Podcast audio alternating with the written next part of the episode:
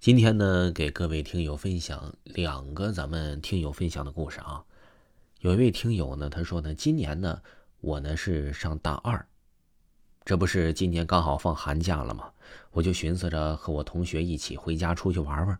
我们呢就去了一个地方，说我们这年轻人呢是喜欢去哪儿呢？去了一栋大厦，叫做波洛侦探推理社。那时候呢，就我们两人就挺喜欢玩这种游戏的呗。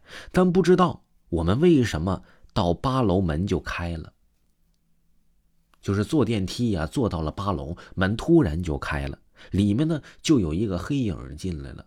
我先形容一下这个电梯啊，这个电梯呢就有点类似于灯光啊，是忽明忽暗的那种电梯，而且呢是周围呢砸的都是木头板，周围感觉很破旧，而且总感觉呀。你打开电梯门的时候呢，前面会突然出现一堵墙。但当这八楼门出现一个黑影进来的时候呢，我们也就都应景了，挺害怕的。我和同学呀，当时就吓了一跳。后来那个黑影，这一到十八楼，我们一看也没了。后来才知道，那个黑影啊，原来呢是这个波洛侦探社老板的女朋友招过来的。说是为了给大家呀，呃，缓一缓气氛嘛。因为呢，他的身上纹着身，但是呢，他这纹的这个身呢，可是很有讲究的。他纹的呢是九尾狐和蛇。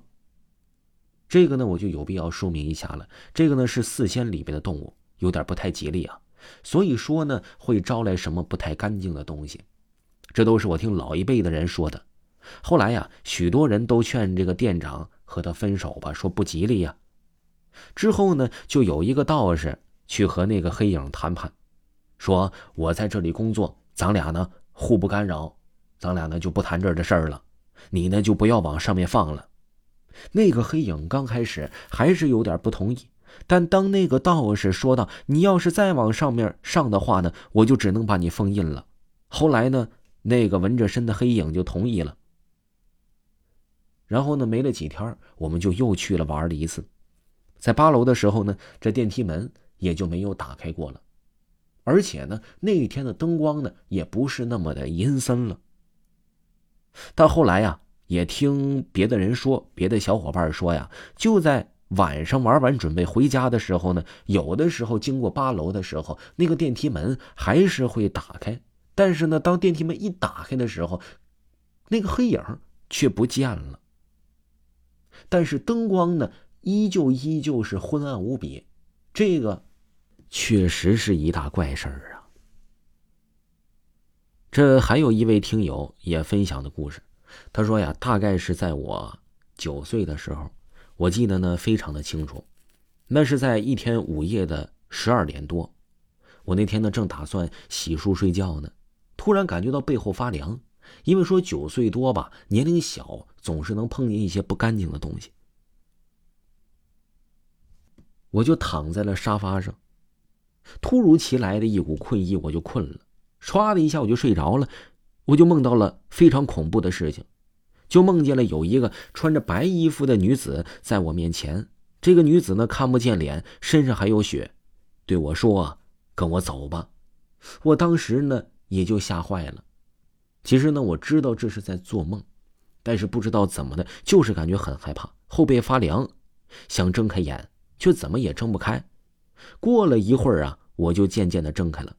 醒来时呢，我却发现我却在我家院子里，这是怎么回事呢？在我醒来的时候，我心都已经掉到嗓子眼里了。幸好是梦啊，不然会吓死人。一下子这门开了，是妈妈回来了。妈妈问我怎么了，我就把刚才的事啊一五一十的和妈妈说了一遍。然后呢，妈妈就拉着我的手，把我带到了另外一个村子里，找个神婆看了一下。只见那神婆说：“你带我去到你家，我去看看。”到了我家之后，神婆让我在堂屋的门口跪一下，嘴里呢却念叨着一些呢说不清道不明的话，然后让我磕了三个头，然后就起来了。这神婆说呀。原来我是被鬼上身了，不过没事妈妈呢给神婆一些钱，神婆呢走了之后呢，我也就没有事了。从那之后呢，那个白衣女人的梦我也就没有再做到过了。听众朋友，本集就给您播讲完毕了。如果呢没有听够维华的本部专辑的话呢，可以听听维华讲民间鬼故事第二部全新上新。喜欢的朋友可以在账号下就可以听到哦。咱们下期再见。